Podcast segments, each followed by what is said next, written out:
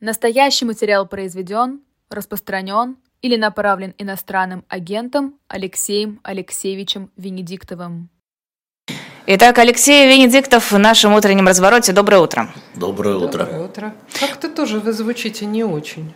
Ну, Я думала, только какие я. новости, С комплиментов голос. начинаешь, да, да? Я, я к тому, что все что-то как-то голос, да. да, погодка и все остальное. Погодки. Э, это Ну что, про школу сначала? Да, давай начнем со школы. Весь день сегодня обсуждаем стрельбу в Брянской школе. Ну и, в общем-то, так всегда происходит, когда в очередной раз э, случается стрельба. Но, тем не менее, мне кажется, важно об этом все равно поговорить. Тем более, что вы учитель, у вас э, был опыт преподавания в школах. Мы обсуждали, может ли преподаватель выявить подобные настроения, подобную потенциальную возможность. выявить может, а определить угрозу не может. А, И не все можно выявить. И не всегда можно это увидеть. А, Я думаю, что все-таки корень всего этого а, возможности предотвратить, да, предотвратить такие вещи вот целиком навсегда невозможно, мы видим вне зависимости от характера общества, да, там, капиталистического, не капиталистического, а, такие шутинги происходят в школах, стрельба. А, В основном это а, на фоне конфликтов с подростками или с учителями. На фоне, сказал я. Но а, тут главное то, что происходит в семье. И здесь вы никакими мерами, там, рамками металлоискателей вы их не поправите. На мой взгляд, э, это отсутствие доверия в семье. Доверие. Доверие в школе – это вещь такая. Учитель функционален, ну хорошо, если он вызывает доверие. Но вряд ли э, вы были когда-то давно, очень давно 14-летними девочками. Вот, э, доверие к учителю, ну это такая история. Нельзя домой прийти рассказать, вот в чем проблема. А, Некому пожаловаться, поплакаться. Вот в чем проблема. Не до того нам было. Мы на работе, да, мы борщ варим, там, мы деньги зарабатываем, и иди лучше подмети, мусор вынеси. И эта история эм, к родителям в первую очередь, не только, но в первую очередь к родителям. А, то, что они не заметили, я так посмотрел, вроде бы опубликовали кусочками ее такой интернет-дневник, этой Алины, да, а, где она уже... э, Не факт, что это да, оно. Не факт, что это оно, но очень похоже на то, что иногда, э, я не говорю, что это оно, я не знаю, очень похоже на то, что иногда человек разговаривает сам с собой вот в таком тоне. Вот это как если бы она сама с собой перед зеркалом это разговаривала, меня бы это не удивило. Почему сама с собой? У нее сестра-близнец, а что, которая была в том же классе, где она стреляла, а что сестра тоже не видела, видимо, тоже присоединялась, либо к к родителям, которые не обращали внимания, либо к одноклассникам. Да. Это история, судя по всему, несчастной любви.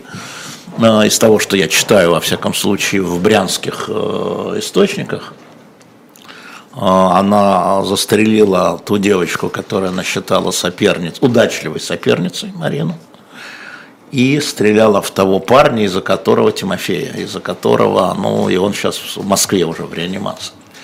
Но, повторяю, то, что из открытых источников, какого инсайда, но все равно корень лежит в тому, что у этой Алины не было человека, в первую очередь в семье, которому можно было доверить свои проблемы.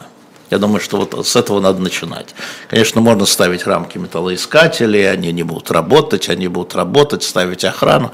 Это, это все правильно, это пусть будет, да, но это система, которая так или иначе даст сбой, если человек нацелился вот на такое самоубийственное, я бы сказал, дело.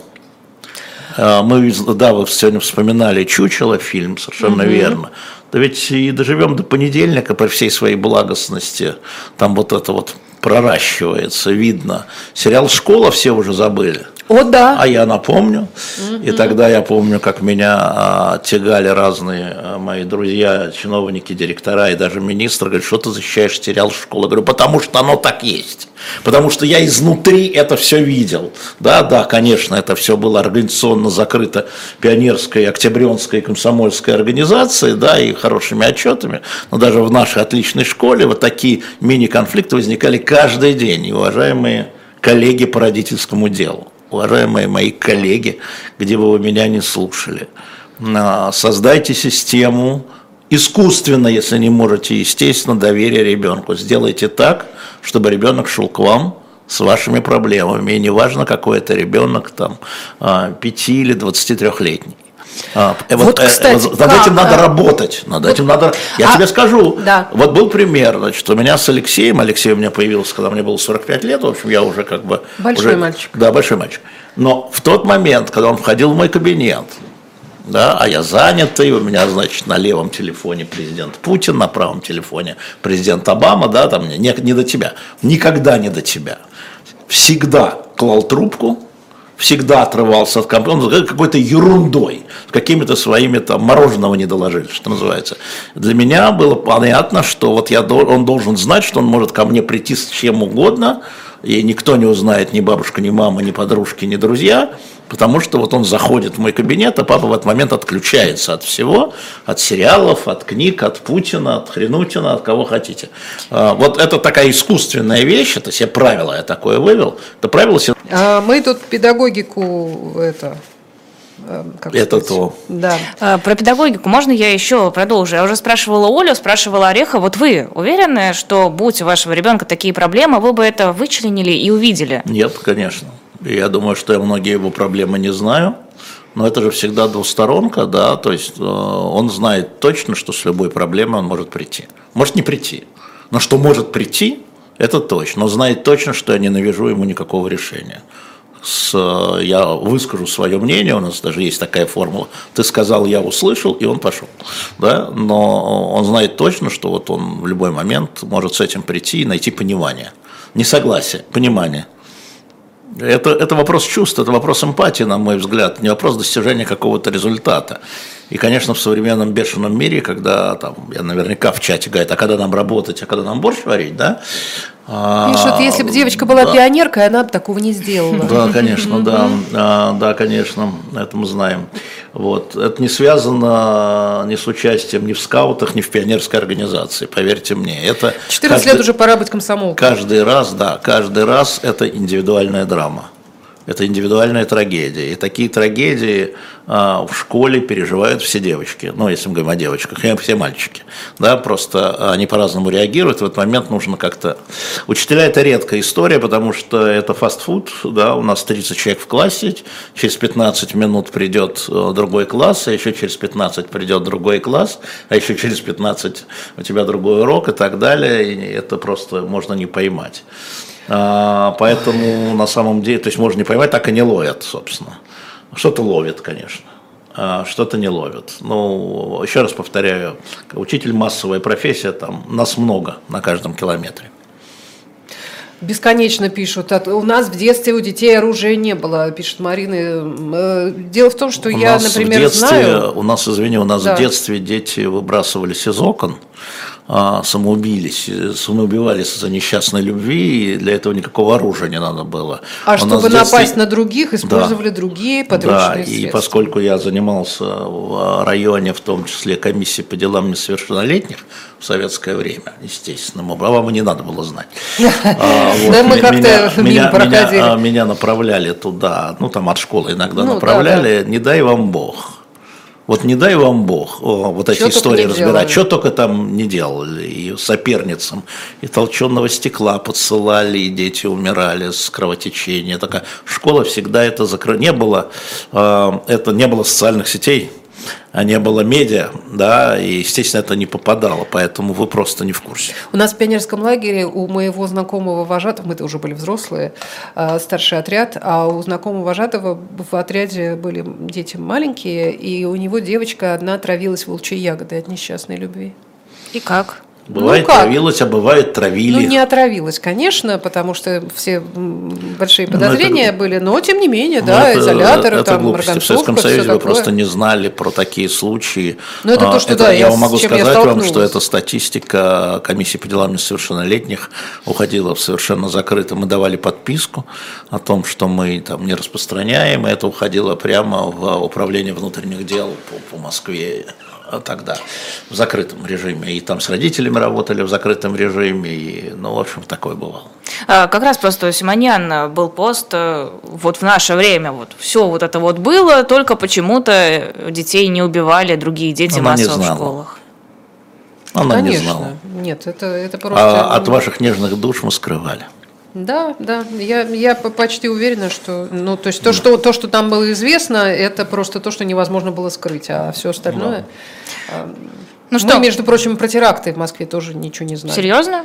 Ну, как в советское работало? время, да, конечно, конечно, и в метро теракты, в мавзолее Ленина теракты были, а, взрывали себя и... Э, Угоняли самолеты люди. Да, ничего не известно было, так что не надо вот нам тут заливать.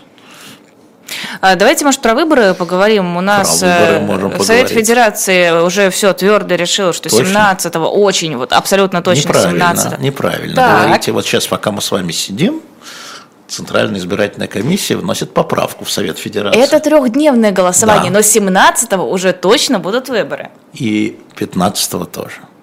Это уже А-а-а. дополнительно. Расширение. Ага. Э, хорошо. Мы не будем обманывать наших И 16-го тоже. Да, конечно. 15-го, 16-го, 17-го выборы. Шаббат не пройдем. Э, без возможности для электронного голосования для тех, кто за границей. Э, в общем, все максимально чего, удобно. Чего, чего, чего? Не будет же электронного голосования для тех, кто за рубежом. Кто это вам сказал? Читала сегодня в новостях. А ты не читай новости. Ну, извините, мне их пишут, вот, чтобы я давай, читала. Так, Лиза, давай так. Давайте мы спросим. Алексей Алексеевич, да. что вы знаете о намечающихся Э, выборах? Ничего не знаю. Нет, ну про, значит, во-первых, э, что э, сейчас понятно про так называемые новые территории? Мы там посчитали а, значит, избирателей. По, по новым территориям, смотрите, что мы давайте, давайте тогда соберем в кучку, угу, да? Угу. А, а Лиза это распалась на разные кучки, мы сейчас ее как снежную бабу соберем. Только, пожалуйста, ровно собирайте, чтобы хрень какая-нибудь не получилась. Это у меня всегда хрень получает, что не собираешь, все, все Лиза Никина. Вот, смотрите, а, значит, напечатано, 100, заказано напечатать 113 миллионов бюллетеней. На прошлых президентских выборах это 109 было миллионов. Сейчас, то есть в 2018 году, сейчас 113. А, подозреваю, что это включает так называемые новые территории Донецкой, Луганской, Херсонской, Запорожской части областей, которые находятся под контролем. Это первая история. А, значит, вторая история, был принят закон, по которому Возможно, да. По закону вообще выборы можно не проводить, потому что на четырех территориях введено Российской Федерации по Конституции введено военное положение. Если введено военное положение хоть в одной части, можно, не обязательно, можно отложить федеральные выборы. Судя по решению Совета Федерации, все федеральные выборы, угу. судя по решению Совета Федерации, решили этим пренебречь. Но значит, осенью был принят закон, по которому разрешает отложить выборы на части территории, там, где введено военное положение. То есть будут ли они 15, 16, 17 на так называемых новых территориях с этими, видимо, 4, 4 миллионами избирателей, видимо, да, а, это еще неизвестно. Можно применить тот закон, ну, видимо, в зависимости от военной обстановки. Но в любом случае на сегодняшний день мы имеем трехдневное голосование, 15, 16, 17, значит, и 113 а, миллионов избирателей. А, вот, вот это известно, да, то есть с этого момента запущена некая процедура, можно там объявлять себя кандидатом, начать процедуру, вести кампанию, собирать подписи тем, кого не выдвигают парламентские партии.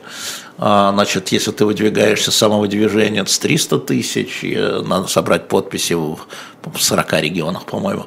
И, и если выдвигается партия, но не парламентская, 100 тысяч подписей. А, вот, собственно, вот, вот, вот что я знаю. Про электронное голосование, ты меня, честно говоря, убедил, это невозможно, потому что электронное голосование, а, значит, оно не, что важно, оно не расширяется власти и оппозиции с подозрением относится к электронному голосованию. Я же говорю, что дело ровно в этом. Поэтому ни один новый регион, в котором раньше не проходило электронное голосование, их 30 из 83, не будет применять электронное голосование. Останутся только в тех регионах, в которых было. Это значит, что те, кто за границей голосуют как бы в Москве. Значит, э, я просто напомню, что в Москве отдельная система голосования, значит, поэтому я могу говорить про Москву. Значит, если у вас э, VPN там, за границей, и вы голосуете, с, напомню вам, что вы в вашем кабинете в госуслугах или в МОСРУ, у вас московский номер. Значит, VPN московский номер, смс приходит на московский номер, ну, с, с паролем, чтобы вы могли проголосовать. Угу. Значит, эта возможность на сегодняшний день не отменена и сохраняется в системе, и поэтому вот для москвичей, которые отъехали. У них такая возможность и при желании сохраняется голосовать электронно. Очень много закрыто консульств, ну, в связи с высылкой российских угу. дипломатов, поэтому количество точек, где будут голосовать бумажно за границей посольства в основном. Ну и не все могут прийти в посольство, есть люди, которые в розыске находятся, которые объявлены подозрения в уголовном преступлении. Поэтому вот, вот что я знаю про голосование. А, еще хочу сказать, что за границей, из-за границы в прошлый раз голосовало 480 тысяч человек, полмиллиона. Посмотрим, сколько в этот раз даже бумагой. А, то есть голосовать я просто резюмирую. Они смогут дистанционно и электронно, если у них есть подтвержденная запись на госуслугах от того региона, это, да. где и... есть электронное да, голосование. Просто нет, оно не во всех регионах. Я могу сказать про Москву. Я не знаю, что угу. делают федералы, значит, потому что когда в Москве вот это все было, да, электронное голосование, а Кремль не захотел брать нашу систему почему-то хотя вроде все готово для фальсификации, как утверждали. Но чего же не взять-то? Нет, они сделали свое в другие регионы. А в тех регионах, где даже применялась московская система, там в Нижнем Новгороде, оттуда выгнали московскую. Не надо нам тут этого под, это подбрасывать. А, вот, поэтому вот такие на сегодняшний день истории. И... Теперь о стратегии, как себя вести. Кому? А как себя вести избирателю, и вы, по-моему, как в Телеграме хочет. писали. Как хочет, да, избиратель ведет себя как хочет. А, да. И э, вот э, была, была такая анкетирование Навального, вот была вот была эта вот история, такая, да. да, и э, к чему пришел сам Навальный, вы сами. Ну да, смотрите, там, пару месяцев тому назад Алексей Навальный в споре с Кацом Максимом говорил о том, что мы а, и его соратники, да, что мы раньше середины января не определим свою стратегию, потому что а, не будет еще списка. И, в общем, я был ближе к Навальному, чем Кацу. Мы с Кацем об этом спорили публично. И мне его позиция, давайте сейчас выберем стратегию, не кажется разумной. Каца, я имею в виду. Или казалась менее разумной. Что-то случилось, Алексей Навальный изменил свою позицию – не стал дожидаться середины января, а, в общем, поддержал в целом позицию Каца. Да? За любого, кроме Путина. А, но значит, обязательно идти. Но обязательно идти, да. Он прошел развилку бойкота, я бы сказал угу. так. А, что еще обсуждалось, вот э, не, не является ли голосование на этих выборах признанием этого голосования как легитимного и, следовательно, результатов. Да, и эта дискуссия, как я вижу, продолжается. А, вот, но эту развилку, да, бойкот, не бойкот, Алексей Навальный с соратниками, он прошел своим блоком, да, что надо обязательно идти. Первый шаг и, соответственно, вести некую кампанию «Нет Путину», да, антипутинскую кампанию, ну, это было понятно. И э, второго шага, наверное, не будет, потому что вопрос для него был Путин и не Путин, а не война и не война на этих голосованиях. То есть было принято решение не превращать эту кампанию в антивоенную. А у да. вас изменилась позиция? Нет, как моя позиция могла измениться. Я же сказал, что я был, был ближе к той позиции Навального, дайте посмотреть список. Я а... остаюсь на позиции старого Навального. То есть вы я хотели бы голосовать за антивоенного? Я не исключаю а, для себя голосование в случае, если а, будет зарегистрирован кандидат, который будет выступать за прекращение военных действий. Борис Надеждин. Мы посмотрим, кого зарегистрируют. Не боюсь торопиться. Борис Надеждин был у меня в эфире. Угу. Думаю, будет еще Екатерина Дунцова в эфире, еще будет Григорий Явлинский в эфире, будут разные люди. Но в любом случае э, мой голос, моя собственность, в общем-то, а не собственность Российской Федерации, не уйдет ни одному кандидату, ни за кого угодно, который а, не только поддерживает, но очень активно и агрессивно а, выступает против украинцев и Украины. Никогда никогда я не буду поддерживать кандидата, чьи взгляды в основном не совпадают с моими. А Григорий Явлинский собирается баллотироваться? Ну, Григория Явлинского мы об этом спросим.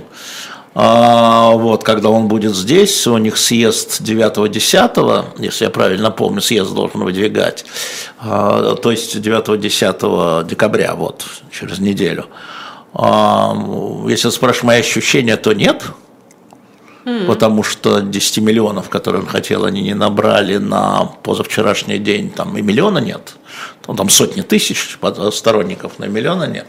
А поэтому я думаю, что преждевременно это объяснять, что он собирается, что он не собирается, это вопрос тактики. Но я не думаю, что он будет зарегистрирован, я думаю, что будет выдвигаться Алексей Нечаев, глава парламентской партии «Новые mm-hmm. люди», а, мне надо будет собирать подписи. А, вот. Я думаю, что Кремль как раз будет делать ставку на такого лайт-кандидата, скорее на Алексея Нечаева, на парламентского кандидата.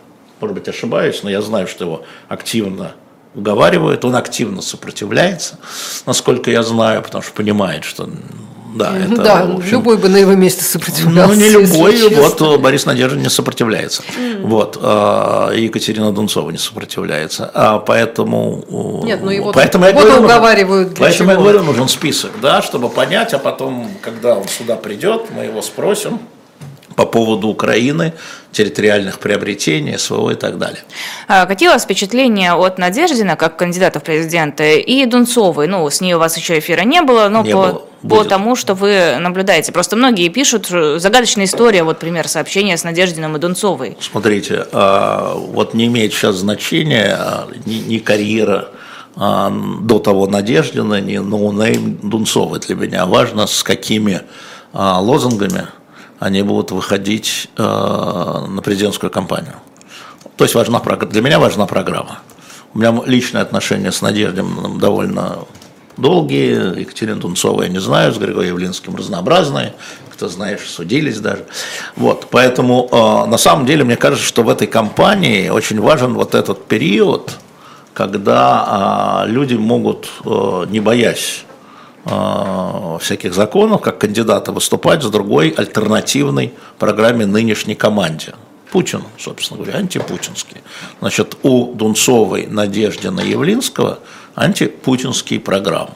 По-разному, но они антипутинские. Они все трое возлагают ответственность за эту катастрофу на Владимира Путина, в том числе в нашем эфире. Явлинский просто прямой об этом говорит.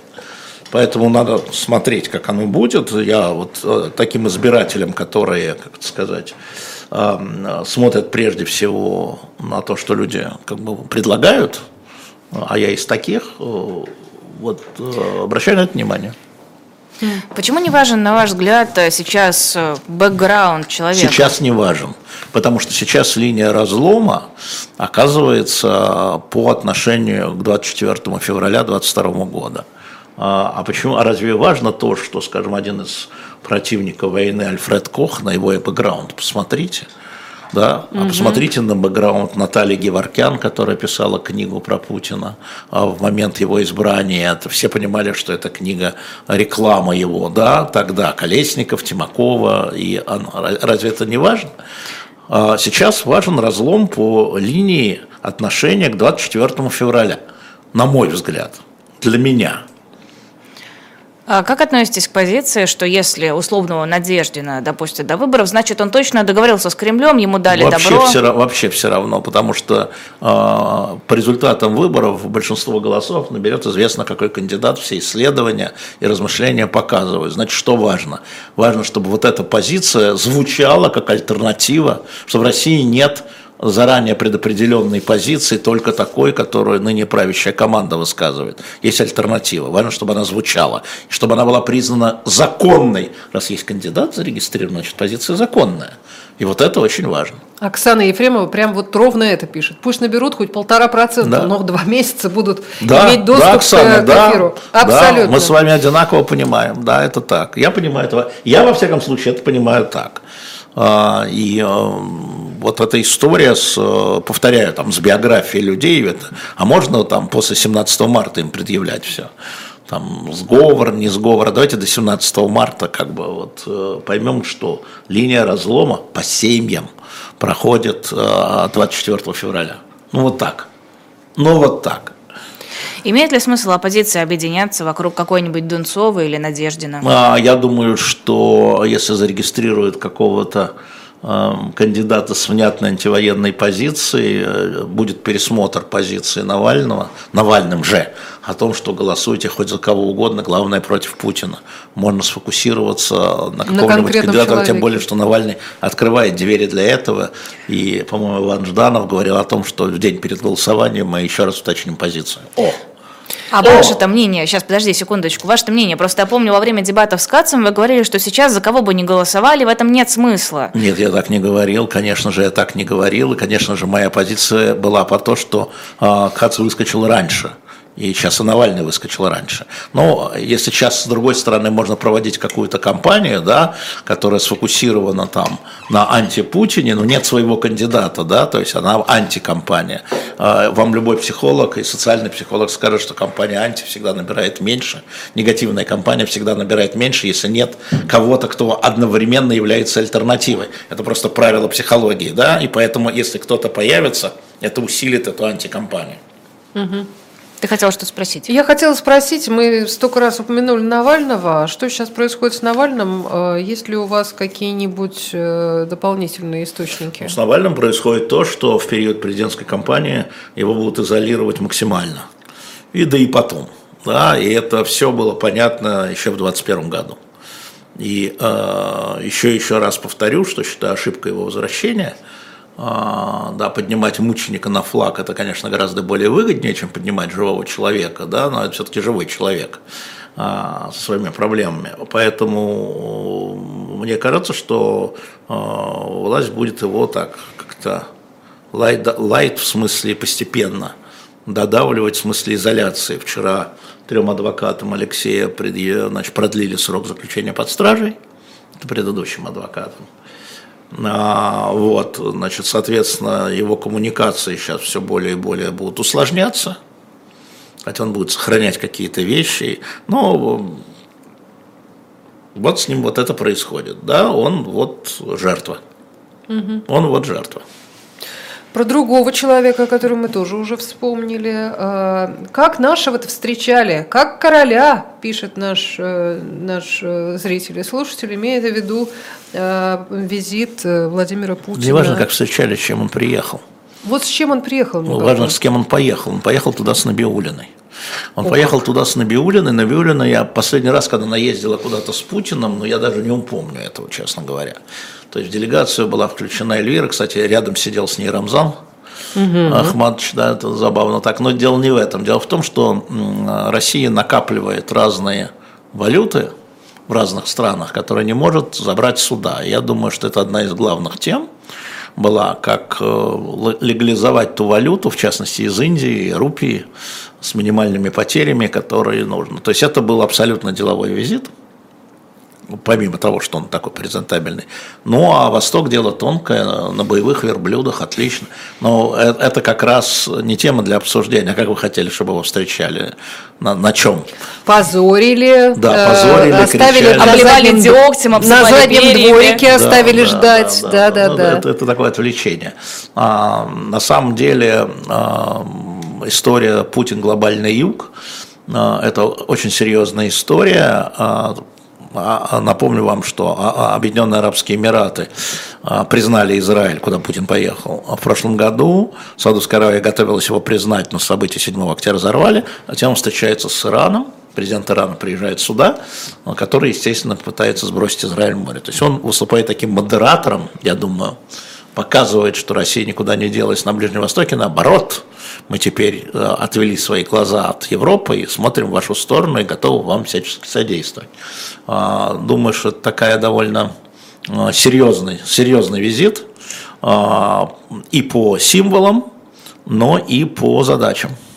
А по, по, поводу, э, по поводу позиции на Ближнем Востоке – разные, разные собеседники у Путина. Разные. А какая, вот он демонстрирует, что разные а собеседники. А какая, значит, позиция а, у позиция, России? позиция такая, что приходите ко мне, я все урегулирую. Позиция такая, мы э, не занимаем, да, там как бы ни антиизраильскую, ни палестинскую, ни антипалестинскую, ни э, антиизраильскую позицию. Вот мы игроки у вас там, вот пока Байден проиграл, да, не смог остановить все это, а я вот буду теперь вам вместо Байдена. Вот, а, помоги, я вам помогу вам, а вы помогите мне. Это вот история с глобальным югом. Да? Он, конечно, пользуется этой ситуацией, естественно, кто бы не воспользовался. Вот. Э, и Владимир Путин в этом смысле, э, это, такая, это серьезный был визит, и визит иранского президента сюда довольно серьезный, с учетом того, что возобновились боевые действия в Газе и усиливается а, напряжение на границах Сирии Ливана Израиля. А вот здесь, э, здесь вы видите что-то, на что сейчас не обращают внимания? Нет, не вижу. Я вижу только, на, знаешь, на что не обращать внимания? На то, что хорошего выхода нет. Все ну, ищут немедленный какой-то выход. Нет. Окей, ищут... если обратить на это внимание, что изменится? А, надо же понимать, что тогда мы, если ты понимаешь, что хорошего выхода нет, значит ты примиряешься с тем, что наименее кровавый выход нужно использовать прямо сейчас если хорошего выхода нет. Что а если ты ищешь хороший выход, то ты можешь его искать очень долго, а пока они там друг друга поубивают и перережут всех, да, а, Поэтому, собственно говоря, американская политика была построена на том, которая была модератором, что сейчас быстренько порешаем, а, тем более, что для Байдена, для Байдена это важно внутриполитически перед выборами, а Путину это не важно внутриполитически перед выборами, потому что, ну, ну, ну где наш Трамп? Да, я, да. я ваш Трамп, понимаете? Путин говорит, я ваш Трамп, и я ваш Байден. А да? вообще, как хорошо Путину, ему же не надо соревноваться да. ни с кем. Да, да, конечно. Он, в принципе, перед выборами да. может делать, что хочет. Он и будет делать, что хочет, но он, конечно, будет э, в основном заниматься э, финансовой, а за... социальной поддержкой э, своих, своих избирателей, угу потому что его избиратели, да, это вот такие люди в первую очередь. Ну и, конечно, неплохо бы какую-нибудь маленькую победу военную или объявить о ней. Ну, ну, как, это как получится. Хм. А, парламент Дании принял закон, запрещающий сжигать Коран. Ну, в принципе, там ограничение было по там религиозным текстам. Да, да, там да, да. запрещены священные, священные книги. книги да. а, там да. ведь был скандал, связанный с тем, что это воспринимали как ограничение свободы слова, да. поэтому остановились только на религиозных текстах, да. а не на других э, да. символах. А, как оцениваете это решение? Это давление с, с одной стороны части населения, значительной миграционной мусульманской части, населения, а с другой стороны, эта история связана с тем, что вот с израильскими этими историями они испугались, что, что у них будет палестинская улица, датские политики. А, потому То что, они прогнулись, получается. Ну, что значит прогнулись? А надо разрешить сжигать? Куда, как далеко уходит свобода слова? Вот э, сегодня была такая интересная история, это вопрос о свободе слова, действительно. Э, сегодня, э, после того, как три президента американских университетов выступали в Конгрессе и э, значит, заявили о том, что, отвечая на вопросы, о том, что призывы там скинуть Израиль в море, да, так, так, так сказать, это значит, слова, а не дела, и надо смотреть в контексте. Угу. Дословно, надо смотреть в контексте, когда их впрямую спрашивали, да, да, да или нет. Да или нет, угу. надо смотреть в контексте. Но вот сегодня президент э, Пенсильвании извинилась за свои слова на слушаниях уже, Пенсильванского университета, но при этом сказала, что я опиралась на то, что э, за свободу слова, то есть, ну, опиралась на Конституцию США, что э, последствия должны э, наступать не за Что высказывание слова... как таковое не наказуемо да, по закону. Высказывание, у меня хотелось здесь спросить, а высказывания сексистские, они тоже у вас не наказуемые? Или против афроамериканского э, меньшинства тоже да у вас что в? Вы говорите? Тоже да. не наказуем. За это профессоров увольняли, за высказывания увольняли, да, консервативных профессоров увольняли. Поэтому это хорошая история вокруг свободы слова, и общество должно договариваться, где проходят границы. Где проходят границы а свобода слова? Являются ли призывы словами или действием? Это главная история. А, призывы, а вот давайте мы всех этих или всех этих, это призывы, конечно, но это слова, действия нет. Вот когда начнут убивать, приходите к нам. Это вот как угрозы. Да? Угрозы это же слова. А вот, кстати, это наши, это наши священных... полицейские говорят, вот что вы угрожаете, на домашнее насилие. Да. Он угрожал вас убить. Ну, когда убьют, тогда приходите. Вот эта история. Э, это та же самая история с э, священными книгами. Это общество должно договариваться между собой. Но поскольку в демократических странах парламент это и есть представители общества, ну, значит, вот так договорились. То есть на самом деле они боятся э, протестов э, в том со числе. стороны мусульман. Вот я сейчас переписывался с Женей Альбац и говорю, дорогая, я не понимаю, что происходит в ваших э, блистательных университетах. Напомню, Евгений Альбац преподает в Гарварде, приглашенный профессор Гарварда. Я говорю, давай эфир сделаем. Он говорит, я сейчас не могу, сейчас я там отъезжаю. Я говорю, ну давай сделаем, ты мне объяснишь, почему они себя так ведут. Почему президент Гарварда, а, женщина, которая родилась в семье гаитянских иммигрантов, а про гаитян можно такое говорить, что давайте мы их вот всех Можно, вот как бы она реагировала? Про то, про папу с мамой, что называется. Вот я этого не понимаю, честно говоря. Мне кажется, это все отмазки, да, но значит, общество не договорилось, потому что общество мутирует, ее взгляды мутируют, общество, да, и, э, и на разные процессы. И вот происходит вот так, такая история. Республиканцы защищают а, а, значит, евреев, а еврейских студентов, а демократы молчат в основном. Тогда так, так не бывает, потому что э, евреи в основном голосуют за демократов, в Нью-Йорке во всяком случае, Брайтон-Бич и прочее, и так далее. А, поэтому, конечно, это глубинный процесс, который идет, его надо тщательно разминать. Это не, нельзя просто вставать тут у микрофона и кричать, я все знаю и понимаю. Нет, я не все знаю и не понимаю. И не все понимаю.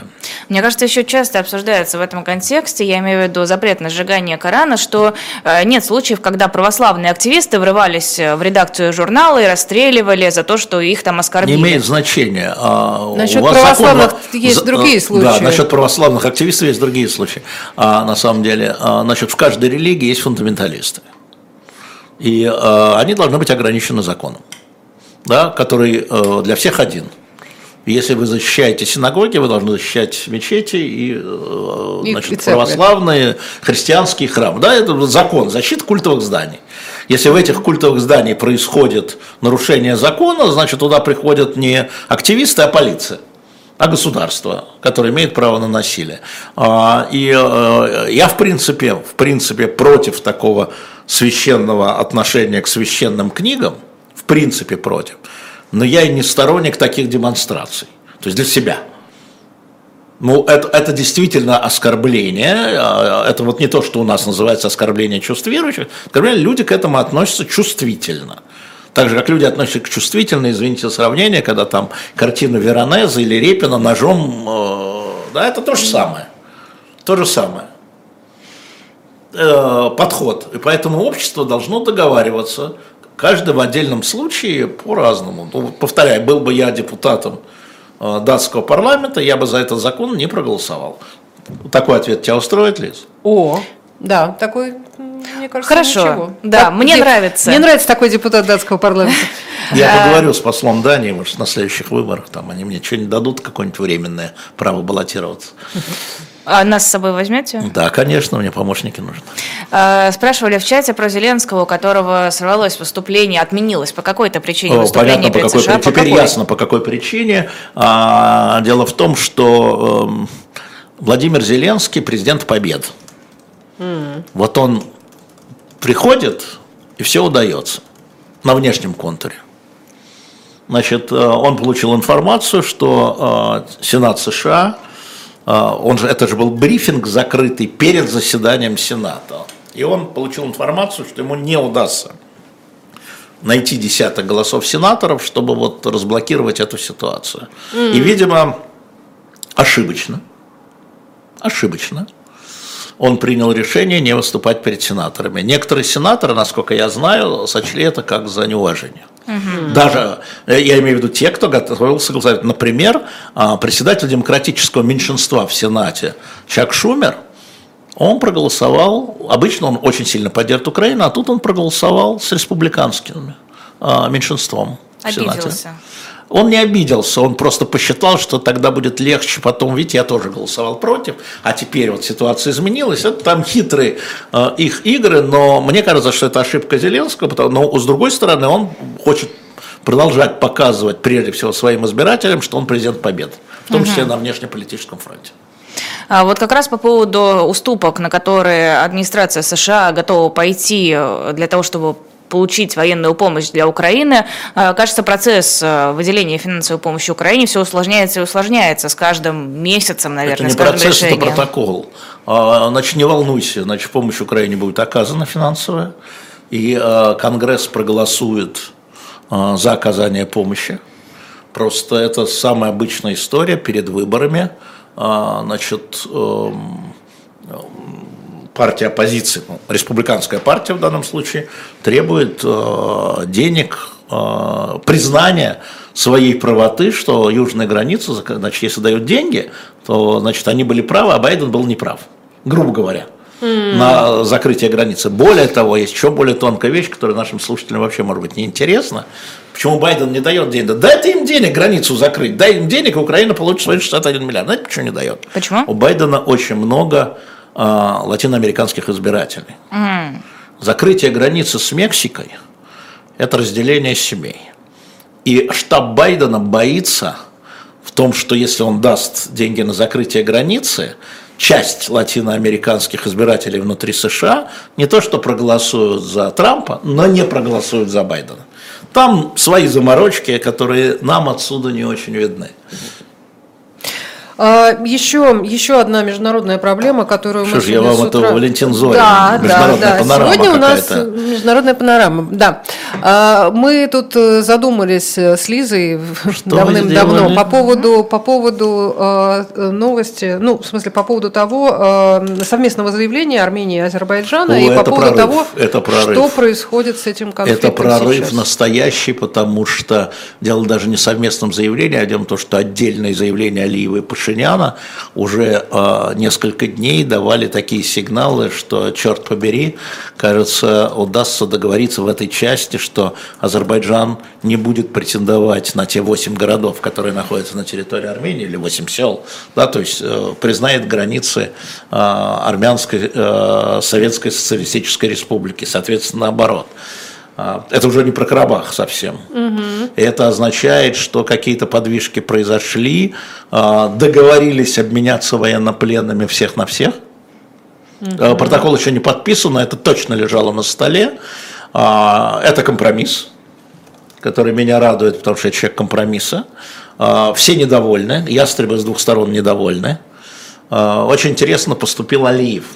Связываем две вещи – значит, если Алиев что-то уступит Армении, естественно, это будет э, очень плохо воспринято азербайджанским обществом. Поэтому Алиев объявляет досрочные выборы. Ах, вот а, За, конечно, mm. потому что ему надо сейчас, пока это победа, вот победа Карабах вернули, то mm-hmm. все, ему нужно сейчас перейти, потому что он знает, что дальше будет хуже. Он ему скажет, почему ты не забрал эти 8 городов, почему ты не проложил Зангизурский коридор. Там, а сейчас вот есть. на этом пике А сейчас на этом пике, совершенно верно. Это значит, и для меня это значит, что он договорил, готов в принципе, на компромисс. готов угу. к компромиссу, да. Это, это тоже Восток дело тонкое, но там все не так просто, не все линейно, и там бегают посредники разные, и тоже, которые подталкивают к компромиссу, все, причем от России до США, от США до Франции и так далее. А, но, конечно, остается вопрос Карабаха, он останется будущим поколением, видимо, как и, как и другие вопросы. А в каком смысле останется вопрос Карабаха? Потому что у тебя 100 тысяч беженцев. Но которые будут, большой, которые будут бы... давить на президентов, председателей правительства Армении, верните Чтобы нас домой. Вернуть... Э, верните нас домой. Верните нас домой. Это будет э, так же, как давили на Алиева беженцы из азербайджанских районов, которые mm-hmm. армяне в 92 году взяли. То же самое. В чате спрашивают, что известно о новом деле Никиты Белых. О, да, ну, а, это дело, которое тянется, но а, идет, э, если мне не изменяет память, э, буквально сразу после того приговора, а, прокурор потребовал 12 лет, то есть добавить 4... Э, Белых должен был выйти в июне 24 года, через полгода. 7,5 лет прошло, так, на секундочку. Да. Пролетело.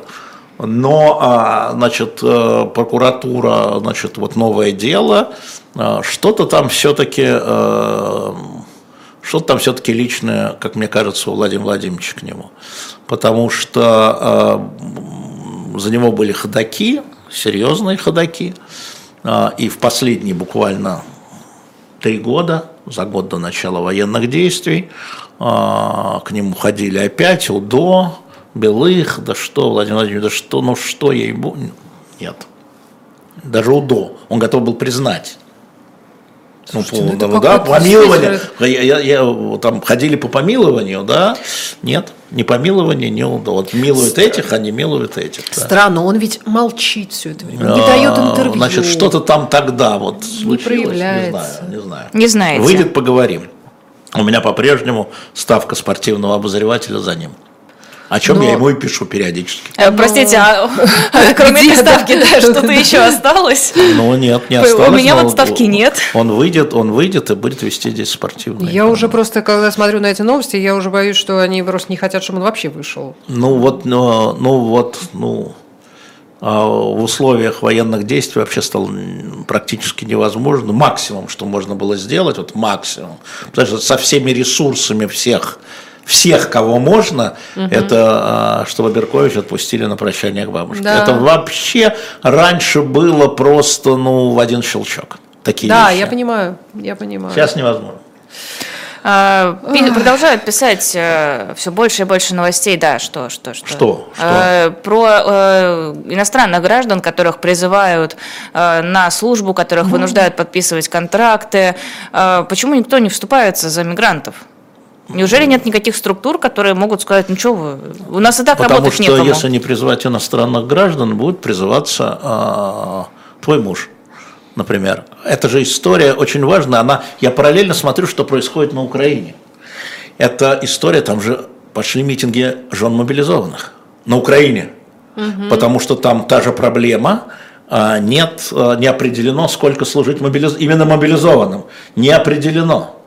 А, Президент Зеленский полгода не подписывает закон, принятый Радой его партии про мобилизацию. Сейчас будет внесен новый закон.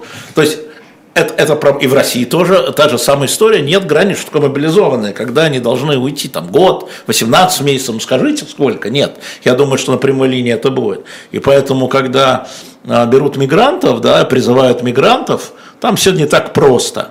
Потому что, когда призывают мигрантов, это значит не призывают российских граждан. Чего ж вступаться-то за него, когда твоего заберут?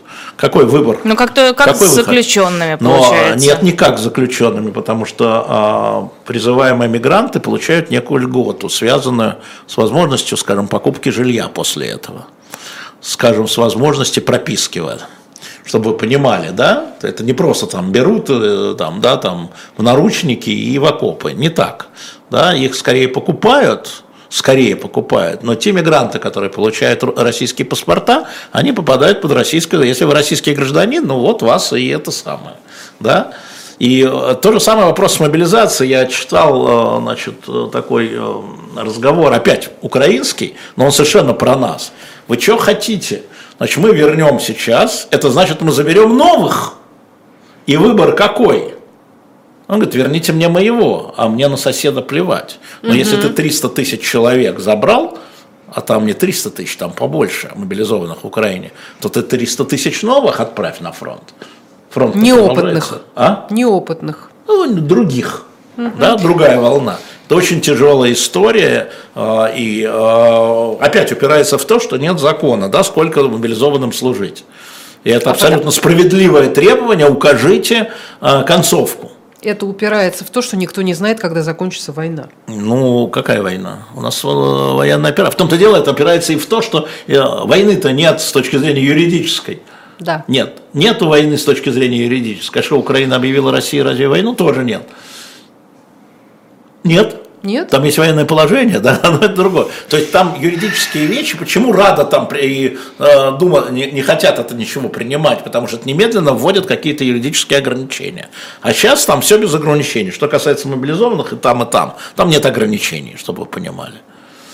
Э, Жены мобилизованных отчаянные. Я наблюдаю за их деятельностью и удивляюсь. Ну Ощущение, как что они- отчаянные, но это единственное, что у них есть, это их се- семьи, это нормально. Ну, Чего? сейчас на них пытаются давить через э, их Пытаются, мужей. Пытаются, да, нет. А что такое через их мужей? То есть мужья не хотят, чтобы они выступали? Мужьям Не-не-не. говорят, если ты свою не уймешь, Да, будет хуже. да. Тебя отправят на передовую. В Хотелось бы этих мужей послушать, нет? Ну, Ну, это нет, как бы все нет. это со слов, э, Со слов других. Со слов конечно. других, да. Но тем не менее, это тяжелейшая история, и жены мобилизованных правы. Дайте юридический статус. Это, то есть, ну, ограничение. Дайте юридический статус. Объясните нам, как жить дальше, как нам рассчитывать свою жизнь. Да? Это история про это. И они абсолютно правы, их надо поддерживать.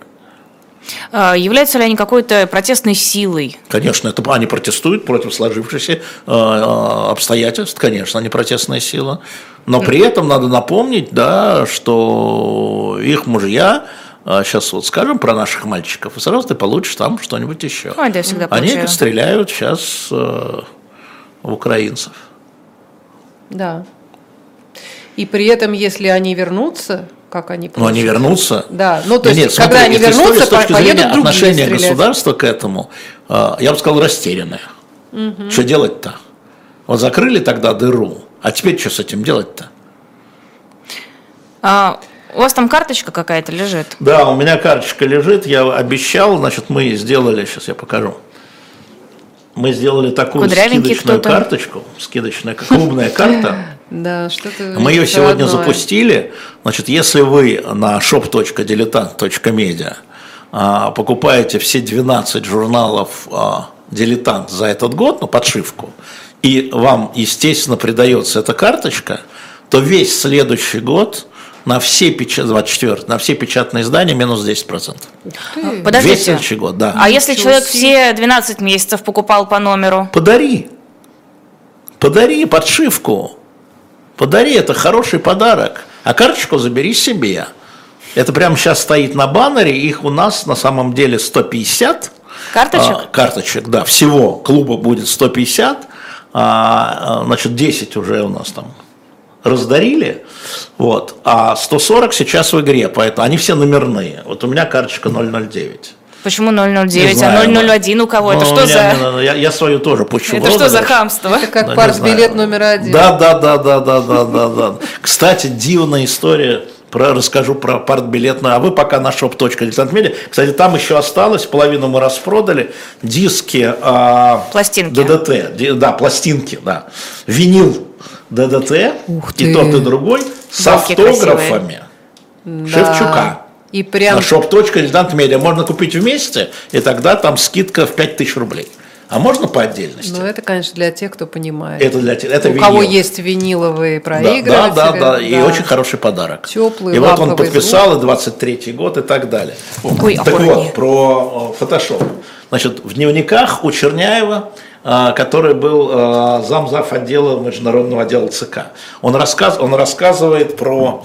Спасибо. Он рассказывает про фотошоп 74 года. Значит, Брежневу вручают партбилет номер два. Да. Номер один Ленину. Ему, я про это никогда не знал. То есть я знал, что вручают. А ему вручают. В этот момент в Москве нет нескольких членов Политбюро. Суслова, Подгорного, Помшелепина.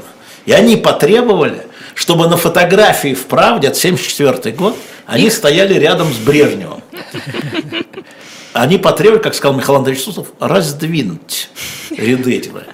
Их раздвинули. И поставили. И поставили, это вам не, не какой-то там дипфейк, да, я не знаю, это 74 год, да, и вот они там Слушайте, стоят. но а ведь раньше же получает- была манера, это комиссар исчезает. Не, Э, исчезает, Закрашивать, нет, да, нет, а вставить, потом нет, а вставлять, нет, что нет, не вставить, вставить. вставить это, это другое искусство, там, зачеркнуть, Ну, да, да, да, другое искусство. главное Другое. же Там из начать. человека зачеркнуть, можно э, деревце поставить с яблоками. Да, да, да, А тут надо раздвинуть, как Михаил Андреевич Суслов написал, раздвинуть, так что вот. И я напомню, что сегодня у нас вторая серия, очень хорошо посмотрели серию настоящего полковника, да, Лиза? Там свыше 100 Да, тысяч да, да. просмотров. А, Александр Минкин сегодня с Лизой Аникиной в 16 часов. Продолжение Бориса Годунова. Подпишитесь обязательно на канал, чтобы не забыть, и поставьте колокольчик, чтобы вам эта программа напоминает. Ну и другие программы наши обычные. Но вот а, Александр Минкин в прямом эфире в студиях Москвы с Лизой Аникиной ждут вас продолжения, как Борис Годунов. Кто сегодня Борис Годунов? Хороший вопрос. Всего доброго, встретимся Спасибо всем. завтра утром и сегодня в 15 и в 16.